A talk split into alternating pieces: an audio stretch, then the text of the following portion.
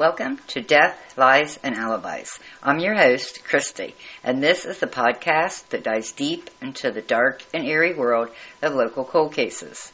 We're in Zanesville, a small, lovely town that's nestled in the heart of Ohio. It's bustling with tight-knit neighborhoods, friendly faces, and a sense of security that you'd expect from any small town. But beneath the idyllic surface lies a hidden darkness, a collection of unanswered questions that have lingered over the years. So grab your headphones, lock your doors, and be prepared to enter a world where the truth has invaded justice. Hello, folks. Welcome to the podcast. If you're a returning listener, welcome. I'm so glad you're here. If you're new, well, welcome, and I hope you stick around to the end. We have a lot to talk about. Uh, first of all, I want to give a shout out to a very special listener. Hey, Deanna. Thank you. Thanks for the wonderful support you give us, and we sure appreciate you. All right, today we're going to get, we're going to dive deeper into the Jimmy Frecker case. Now, it's a story that has left many unanswered questions in our community. Let's do a quick recap of what we've covered the last time, and then I'll set the stage for today's story. So, in our first episode, we painted a picture of Jimmy Frecker, a man known for his quiet demeanor and strong community ties in Zanesville. He was a guy who, well, despite keeping to himself, he had a significant impact on those around him. His life was marked by simple routines, his dedication to his church, and his kind acts toward his neighbors. And then we dove into that fateful night in March 1990 when Jimmy was found brutally murdered in his home at 2290 Licking View Road. The discovery of his body, and it was under such violent and mysterious circumstances, well, it shook the entire community. Now, we also explored the initial investigation into his death, the lack of forced entry, those severe injuries Jimmy sustained, and the overall puzzling nature of that crime scene. It left both the law enforcement authorities and the townsfolk just baffled. Because of the active nature of Jimmy's case, which that means it's inactive, um, it's not being worked, so it's basically shelved uh, until any new evidence comes up or something like that. So that's the reason the sheriff's department won't speak to us about the case, and that's usually in most of their cold cases. So, despite the efforts of the local sheriff's department, which back then it was led by Sheriff Bernie Gibson in 1990, the case quickly did grow cold and it was leaving those an- questions unanswered. And that's where we are now, folks. Today we're going to focus on a new aspect of the case. Very interesting. We're going to focus on the persons of interest. There are four individuals who have come under scrutiny in connection with this murder and each one brings a new and different layer to this complex story. Now, with these suspects, we enter a web of potential motives, right? Past grudges, yep, and the search for the elusive truth. So, let's dive in and see if we can shed some light on this. I'll start by focusing on the three young men, and they had a history with Jimmy because a year before Jimmy's murder, he testified against them in a robbery case, which resulted in their convictions. We'll explore the possibility of a revenge motive and how this previous encounter could have influenced their actions. And then we'll take a closer look at the fourth suspect, the individual who emerged as Sheriff Gibson's main suspect. We'll examine his potential motives and his whereabouts at the time of the murder. Now, we're also going to discuss the broader implications of these suspects on the investigation and the community. I mean, how did these four individuals come under suspicion? Well, we're going to take a look at that a little bit closer. It's going to be a deep dive, and we're going to reveal um, some things and untangle this web. Well, we're going to try to. So let's get started with our first segment, and it's going to be on those three young men connect, connected to Jimmy's past. We want to remind everyone that these people are presumed innocent until proven in a court of law. And I'm not a professional. We're not professionals. I'm a woman with a mic and I have a passion just to bring light to these cold cases. And our podcast is for informational and educational purposes only. Remember to do your own research and form your own opinions. Okay, so who would benefit from killing this harmless man? Well, let's start with that crucial development that happened a year before Jimmy's murder. So, a year before Jimmy's tragic end, three young men were convicted for a home invasion of Jimmy's place. Yes, his own home. It was William Bill Brunton, Sean Brownfield, and Brian Dooley. This wasn't a random incident, I guess. It was a targeted attack on Jimmy, uh, allegedly, and his testimony played a crucial role in their conviction. And that's a chilling thought, if you ask me. I mean, revenge can be so powerful, especially in the criminal world, because that's major disrespect. Um, now, these three young men, maybe facing prison time, might have harbored a resentment towards Jimmy. It's possible they, or even maybe their friends, might have sought out revenge. This is an angle that we definitely thought deserved a, a closer look because they didn't just steal a few trinkets, guys. It was a big roller chiller and a lawnmower and some big, nice stereo equipment back then.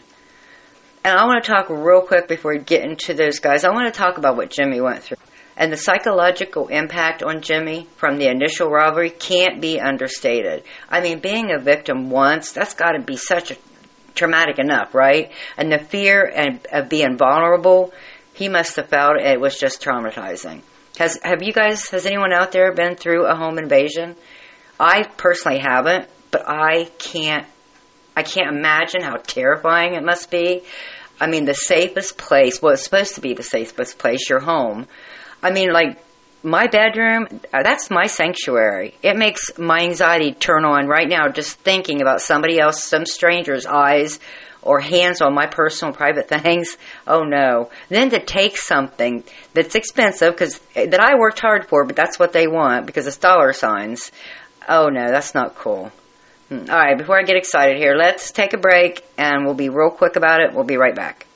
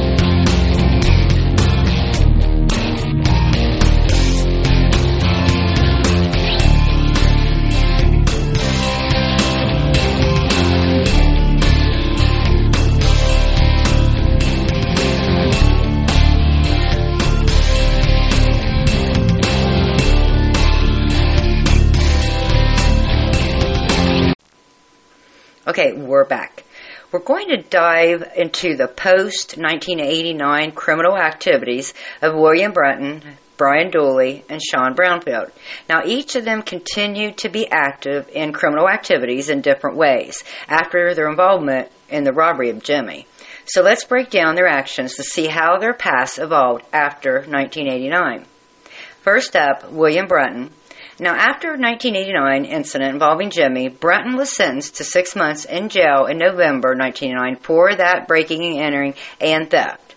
But Brunton's criminal activities continued. He had a problem with a probation violation on March 7, 1990. After pleading guilty on July 18, 1990, he was sentenced, or his sentence was, it says, enhanced and then reimposed by Judge Hickson. His six month sentence was increased to one year in jail on each count to be served concurrently, and he had a couple counts. So that probation violation, which he got sentenced for, that was just 17 days before the murder of Jimmy. And he didn't get sentenced until um, the July 18th. And Jimmy, if you'll remember, Jimmy's murder was March 24th, 1990. Okay, so let's talk about, and that's that was about it for for uh, Brunton. He had a little run-ins here and there, nothing really big red flags. Let's move on and let's talk about Brian Dooley. After being sentenced for breaking into Jimmy's home, Dooley was returned from the Ohio Reformatory, on a shock probation, and he, that was on April 6, 1990. So that time timeline actually rules him out as the actual killer because he was probationed on April 6th and Jimmy again was murdered on March 23rd or 24th. Remember, it was in that time frame there in the evening, late, early morning. Okay, he was, um, when we're going back here talking about Dooley, he was originally sentenced to November 6, 1989, like the others, for the murder of Jimmy, and he was later placed on a five year probation in order to make restitution. Now, following this, there are quite a bit of records of further criminal activities or probation violation by Dooley. And I don't know, maybe that suggests he's got some, you know, some trouble going on. He's fighting demons. I get it. I don't judge because I still fight my own demons, right? And there is a domestic. I'm not excusing any behavior. I'm just my opinions here. This is one. Um, there is one domestic violence which raises eyebrows, of course, um, but nothing uh, further violent in the domestic for domestic violence, though. Lastly, we have Sean Brownfield. His criminal record continued beyond the 1989 incident. On October 11, 1990, Brownfield, along with three others, were charged with tampering with a coin machine and petty theft. He was found guilty and sentenced to 150 days in jail on four counts of tampering and one count of petty theft. This incident was where they was reportedly breaking into pop machines and stealing pumpkins, and that occurred when the sheriff's department um, picked him up on, on October 9th. Now later, he also had a domestic uh, against him, and that was several, several long years ago. But that was about it for Sean. Little, you know, traffic violations here or there, little disputes, but nothing big, nothing more violent. So I mentioned the October 9th incident, so that leaves him evidently open on March 23rd, 24th when Jimmy was killed. Um, that's what that looks like so we have spoken to Sean. He actually came to us, um, volunteered for an interview, and was willing to sit down and talk about those days. I thought that was fantastic. Appreciate that. I'm sure it's going to be very interesting, and we'll have that interview in a mini episode coming up in a few days this week, or maybe uh, toward the end of the week or next weekend. But it'll be soon. So you need to follow the podcast or join our Facebook group, Death, Lies, and Alibis, and you won't miss an episode. I have reached out to Brian and Bill, and I haven't heard anything back from them yet, but I'll keep you updated.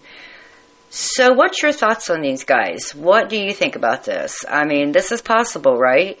Um, that would be very scary. That would be I mean, revenge is powerful. They're still getting into trouble afterwards. I'm wondering if there's a past connection with these guys and Jimmy. I mean, were they acquaintances or friends? Hopefully, our interview with Brownfield, uh, he'll shed some light on this. Now, as we sift through these details, I can't help but think back to a conversation Jimmy had with a close friend. They mentioned something that was something off about Jimmy. His demeanor in those days leading up to his murder was just, he wasn't acting like himself. He seemed, like they said, unusually anxious, almost as if he sensed something was up. Now, with the knowledge of these young men and their criminal activities and their past involvement with Jimmy, it's hard to not, you know, it's, what what is the connection there? Could Jimmy have been worried about retaliation from these guys? Like we keep talking, is it revenge? And let's not forget about the small town dynamics here. In a community like Zanesville, word does get around, right? Maybe Jimmy heard something through the grapevine that put him on edge. Or perhaps it was just a general sense of unease given, you know, they're given their activities, given their history that these guys were still uh, reoffending. I don't you know, I'd like, I'd be so uncomfortable to run into them, but that situation was me, like at the gas station or a fast food restaurant or at Walmart. I mean, talk about awkward, just really awkward. So I look at it as as I want to look at it every angle, to consider every possibility, no matter how uncomfortable, because the truth is, you know, maybe understanding Jimmy's state, maybe understanding what was going on those last few days, somebody knows something, it might help it might help understand what was going on. Now, despite Sheriff Gibson's strong claims in the media, remember that? He said they had a- ample evidence.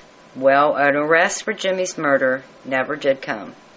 And that's puzzling, right? Because it suggests a couple of things. Either the evidence wasn't as solid as Sheriff Gibson believed, or the forensic testing hadn't been invented yet at the time, and that prevented the case from moving forward. So, what I'm saying is, this case I personally take on when it comes to cold cases and reopening and getting testing because something about this case just gets to me in several way, ways. There's nobody standing up for Jimmy. Nobody. And next, what if what Sheriff Gibson and the FBI, what if what they said is true? That there was ample evidence, that there was more than enough evidence. I mean, remember, this was 1990, 34 years ago just look at the technology, the new technology now that's available to do forensic testing. I mean, let's just speak about DNA, for instance, alone. That's amazing. There's touch DNA. There's mitochondrial DNA. There is uh, a genealogy DNA. There's several ways to test now, many different ways to test now. Remember, Sheriff Gibson's had the idea that it was a botched robbery. It was just robbery gone wrong.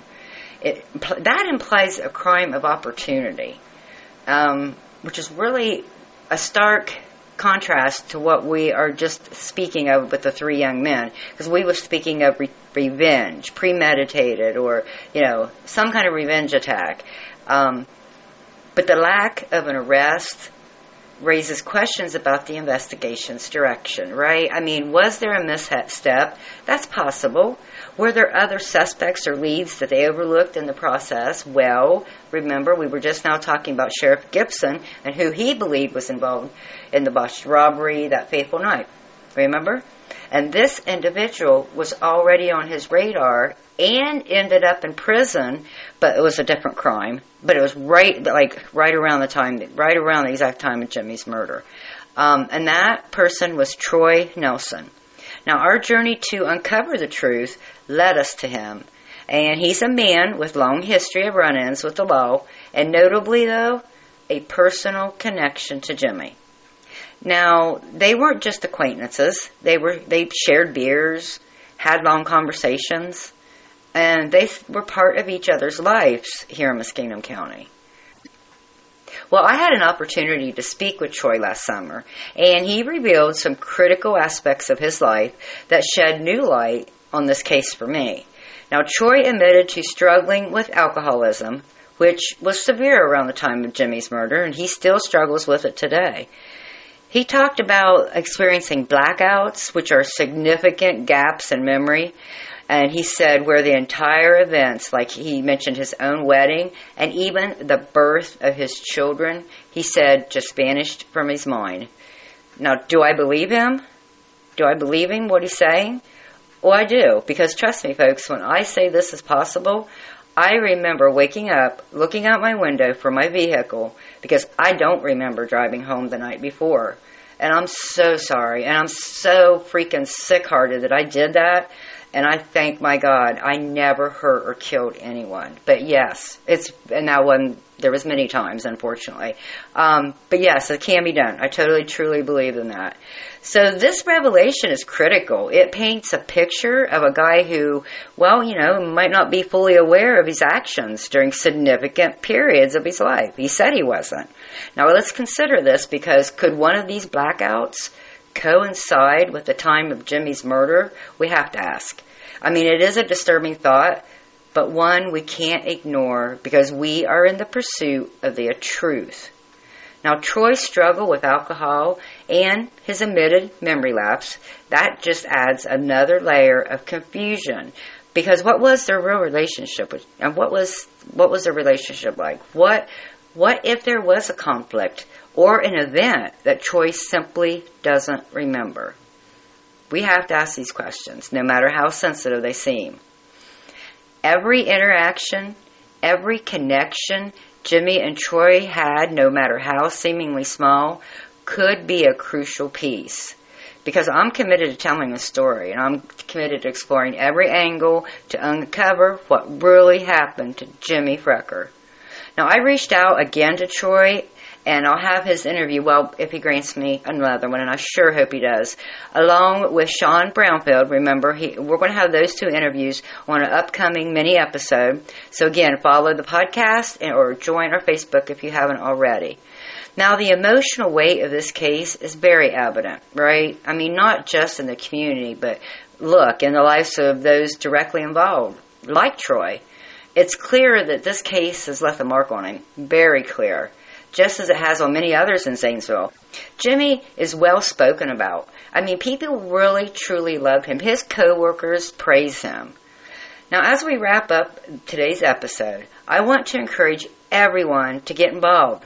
Come on, if you know anything about Jimmy Frecker's case, please speak up. Contact the Muskingum County Sheriff's Department, and you can remain anonymous. Or you can call our tip line.